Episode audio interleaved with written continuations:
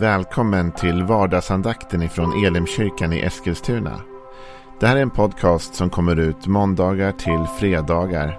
Om du vill veta mer om vilka vi är, vad vi tror på, hur du kan komma i kontakt med oss eller vad vi kan erbjuda dig för någonting så gå in på www.elimkyrkan.com.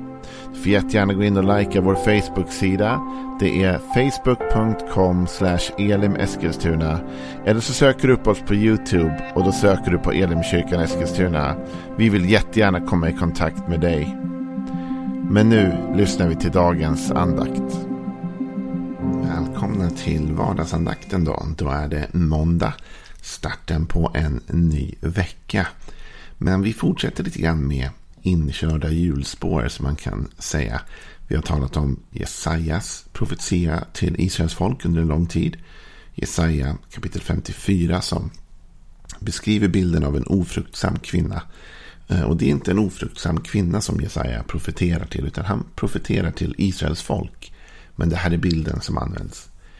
Men ganska tidigt i profetian ser vi att den ofruktsamma kvinnan ska få fler barn. Det ska ske ett mirakel. Hon ska gå i tro och sätta ut sina tältpinnar och bereda plats och allt det här. Vi har talat om många olika saker. Och i fredags så talade vi om att när de här barnen kommer så ska de alla bli Herrens lärjungar, stod det. Och vi talade lite grann om hur vi kan lära våra barn om Gud. Och att vi ska, som Israeliterna fick budet, vi ska göra det genom att tala om Gud. Både i vårt hem, när ni är, sitter i era hus och när ni går på vägen och när ni lägger er på kvällen och när ni stiger upp. Hela tiden ha ett levande samtal om Gud. Men idag vill jag fortsätta på den versen och det är ju vers 13 i Jesaja 54 som säger så här. Alla dina barn ska bli Herrens lärjungar och dina barns frid ska vara stor. Dina barns frid ska vara stor. Jag vet inte om, om du är som jag, men de flesta föräldrar jag har mött, och jag har ju tre barn, eh, brinner ju för detta och oroar sig för detta. Man vill att deras barn ska ha det bra. Det är ju det stora liksom man bär med sig i livet. Att, att barnen ska må bra, att det ska gå väl för dem, att de ska ha det de behöver, att deras framtid ska bli så bra som den kan bli. Och man kanske till och med liksom spara undan pengar för deras framtid. Man försöker förbereda, man försöker göra allt man kan.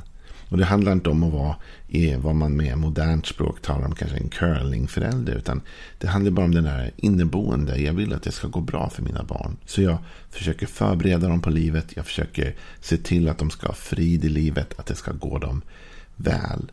Och här är ett löfte från Gud. Och dina barns frid ska vara stor.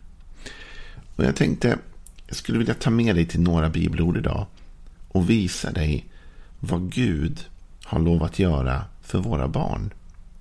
Därför när vi inser att vi inte är ensamma i det här. Så blir vi, dels får vi mer frid som föräldrar. Men så kan vi också överlämna våra barn i Guds frid. Och det kan vi göra när vi inser att vi är inte singelföräldrar, även om vi är ett par, va? vi är ett föräldrapar, kan man ju känna som att det är vi två sen då som ska ta hand om våra barn. Men vi är faktiskt i en relation här med Gud. Där Gud inte har övergett våra barn. Eller inte lämnar oss ensamma i den fostran. Utan Gud är en del även av våra barns fostran. På ett sätt som vi inte riktigt kan. Jag ska visa dig på vilket sätt Gud kan vara vår osynlige partner i uppfostrandet av våra barn. Och uppfostrandet av våra barn handlar om att överlämna dem åt ett liv i frid, eller hur? Att förbereda dem så att de kan ha ett gott liv. Ett liv som, som kan härda ut i stormarna. För alla kommer ha det svårt. Våra barn kommer också ha utmaningar och svårigheter. Men vi vill ju förbereda dem på detta. Det här bibelordet vi nu läste, Jesaja 54 och 13. Det citeras lite fritt kan man säga av Jesus. Eh, I Johannes, det sjätte kapitlet. Och teologer verkar ganska överens om att det är det här bibelordet han citerar. Han säger så här i Johannes vers 6 och 45. Det står skrivet hos profeterna.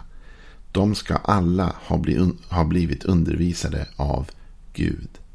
Var och en som har lyssnat till Fadern och lärt av honom kommer till mig, säger Jesus. Det står skrivet hos profeterna. De ska alla ha blivit undervisade av Gud. Du vet, igår, i fredags så talade jag lite grann med dig om att vi har en uppgift som föräldrar att undervisa våra barn. Att, att vänja den unge vid den väg han bör vandra och att förbereda våra barn och ta deras tro på allvar och leda dem in i tron. Men vi är inte ensamma i detta. Jesus säger här, de ska alla ha blivit undervisade, inte av sina föräldrar, inte bara av samhället, utan av Gud.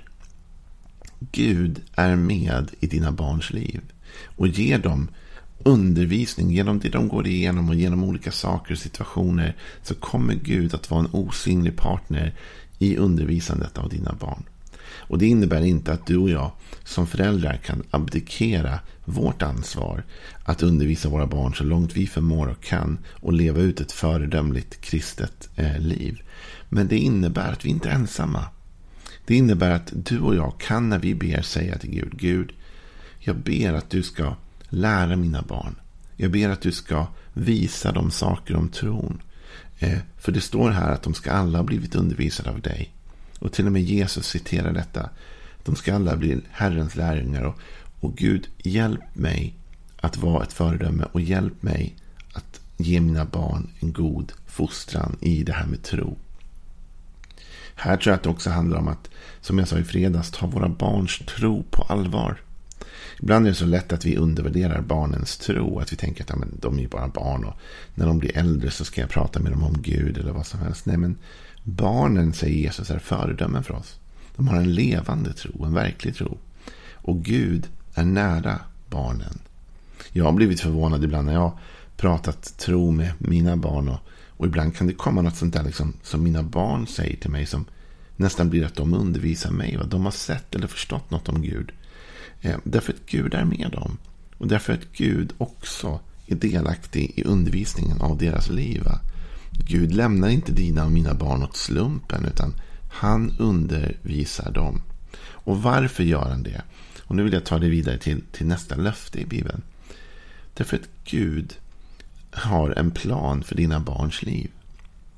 Det är inte så att du och jag är de enda som planerar och tänker för våra barn och för deras framtid. Det är inte du och jag som bär det ensamma ansvaret för vad de ska bli i livet. Det bär de såklart ett ansvar för själva. Men som förälder så vill man också vara med och hjälpa och stötta. Men det finns ytterligare en dimension av detta. Och det tar David upp i psalm 139. Han säger så här i vers 16. Dina ögon såg mig när jag bara var ett foster. Alla mina dagar blev skrivna i din bok, formade innan någon av dem hade kommit. Så här ser vi att Gud, redan när vi bara är foster i vår mammas mage, så har Gud redan sett oss och redan planerat ut vårt liv. Alla mina dagar blev skrivna i din bok, formade innan någon av dem hade kommit. Och så säger David faktiskt i nästa vers. Hur ofattbara är inte dina tankar för mig, Gud? Hur väldiga är inte deras mångfald? Och räknar jag dem är de fler än sandkornen och när jag vaknar är jag kvar hos dig. Så Gud har en plan för dina barns liv. Ibland kanske du och jag tänker så här. Oh, vad ska det bli av det hela? Liksom, kommer, det, kommer det här lösa sig? Hur ska det gå? Ska du veta att Gud har en plan för dina barns liv. Hur den ser ut idag så är Gud inte förvånad, inte överraskad. Gud vet vad som hände igår, Gud vet vad som händer idag och Gud vet vad som händer imorgon. Och Gud har en plan för att dina barn ska leva ett liv i hans vilja och efter hans vägar. Så du och jag kan trösta oss med detta. Att överlåta även planen för våra barns liv i Guds hand och lita på att han faktiskt hjälper oss med detta. Vi är inte ensamma. Men mer än det då. Så Gud har lovat att, part, att vara en partner till oss vad det gäller undervisningen av våra barn. Gud har lovat, eller har planerat våra barns liv. Han har en god tanke för hur det ska gå för dem och vilken väg de kan ta i livet. Så att vi inte är ensamma i planeringen av det. Men det är inte bara det. Utan Gud ger också ett beskydd åt våra barn. Och det här är en punkt som är väldigt viktig för mig och jag ska snart säga något om det. Men vi kan säga så här, Matteus 18, vers 10 så står det så här. Då tar Jesus talat om att akta sig för förförelser och att, att inte förföra då, människor, dessa små framförallt. Och så säger han i Matteus 18, vers 10. Se till att ni inte föraktar någon av dessa små, då talar han om barnen. Jag säger er att deras änglar i himlen alltid ser min himmelske fars ansikte. Så här talar Gud om att det finns änglar utplacerade hos våra barn. Deras änglar ser alltid min faders ansikte. Och så får vi överlåta och överlämna våra barn i Guds omsorg och beskydd. Och lita på att hans änglar vakar över dem.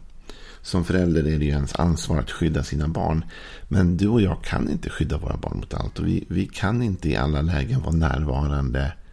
Och då behöver vi känna en, en trygghet i att kunna överlämna åt Gud beskyddet. Jag har ju en son som har diabetes. Och eh, det är så viktigt för mig att kunna göra detta ibland. När jag lämnar min, mina barn på skolan så kan jag ju inte längre vara närvarande och ha koll. Utan då åker jag ju till jobbet och så måste jag göra. Och de måste gå i skolan. Och det finns många sådana situationer i livet då jag som förälder inte kan vara närvarande. Och en dag kommer mina barn bli vuxna. De kommer flytta hemifrån. De kommer inte bo där jag är. Och jag kommer inte varje dag, varje sekund vara nära. Och jag kommer inte kunna gripa in i varje situation och hjälpa. Men Gud har förberett ett beskydd och en hjälp åt våra barn. Deras änglar ser Faderns ansikte. Det innebär att de har änglar som beskyddar dem. Det innebär också att dessa änglar har direktkontakt upp i himlen, ser Fadern. Eh, och kan involvera det himmelska på alla sätt. Så du och jag får överlämna våra barn i det. Jag brukar tänka så ibland när jag ber för mina barn innan de går till skolan. Att Gud, nu lägger jag mina barn i din hand idag. Eh, och jag litar på Gud att du tar hand om dem. Att du är min partner i detta nu. För nu kan inte jag vara nära. Men dina änglar är nära. Och du bevarar och du beskyddar. Och man kanske ska säga något om det beskyddet också. Beskyddet innebär inte att ingenting svårt eller jobbigt någonsin kan hända. Beskyddet innebär bara att, att de inte är ensamma när det händer. Att Gud är med dem. Och Gud kan hjälpa dem igenom och ge dem övernaturlig kraft och hjälp. Och ett övernaturligt beskydd. De är starkare än de skulle varit själva. Och de är framförallt inte ensamma. Och det finns någon som vakar över dem. Som kan varna dem. Som kan hjälpa dem. Som kan leda deras steg bort från fara i många fall. Men det innebär inte total avsaknad av problem.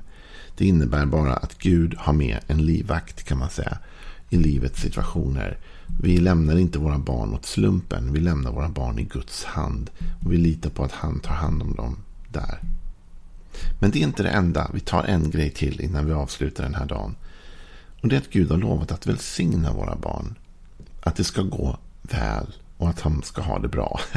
Om vi läser i femte Mosebok 28 så står det så här. Eh, det är ju välsignelsen då. Eh, och i, i den tredje versen kan vi läsa från. Välsignad ska du vara i staden och välsignad ute på marken.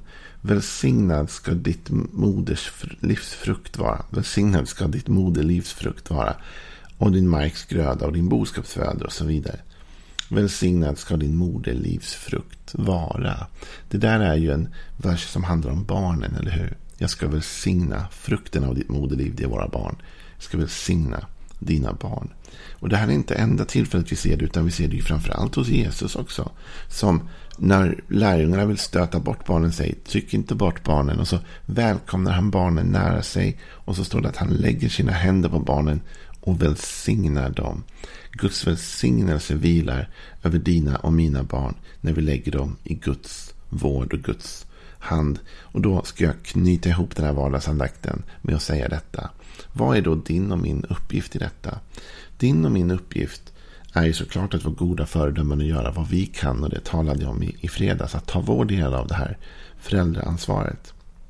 Men idag skulle jag vilja säga. Det är din och min uppgift att inbjuda Gud som en partner i våra barns liv. Och det gör vi genom att be för våra barn. Och det gör vi genom att tala med Gud om våra barn. Och det gör vi genom att tala med våra barn om Gud. Vi involverar Gud som en del i deras liv. Och, och vi säger till Gud, Gud, hjälp mig undervisa mina barn. Tack för att du också undervisar dem genom saker de är med om, genom andra människor. Tack Gud för att du har en plan för mina barn. Hjälp mig att finna den planen och hjälp dem att finna den planen. Kan vi leva ut detta? Tack Gud för att du har lovat att beskydda mina barn. Du sänder dina änglar att vaka över dem och deras änglar ser ständigt Faderns ansikte. Jag tackar dig Gud för att mina barn inte är ensamma idag. Utan att det finns ett beskydd, det finns någon som är med dem, det finns någon som kan hjälpa dem. Och så tack Gud för att du välsignar mina barn idag. Att du ska låta det gå väl för dem. Att du ska ta hand om dem och ge dem möjligheter, ge dem favör, ge dem nåd, ge dem kraft. På det där sättet så inbjuder vi Gud som en partner i våra barns liv, eller hur? Så vi måste be för våra barn. Be varje dag för dina barn. Och be inte så här, hur ska det gå? Utan be i enlighet med de här löftena. Tack Gud för att du har en plan. Tack Gud för att du beskyddar. Tack Gud för att du välsignar. Tack Gud för att du undervisar. Så lyfter vi upp de löften Gud har lovat oss.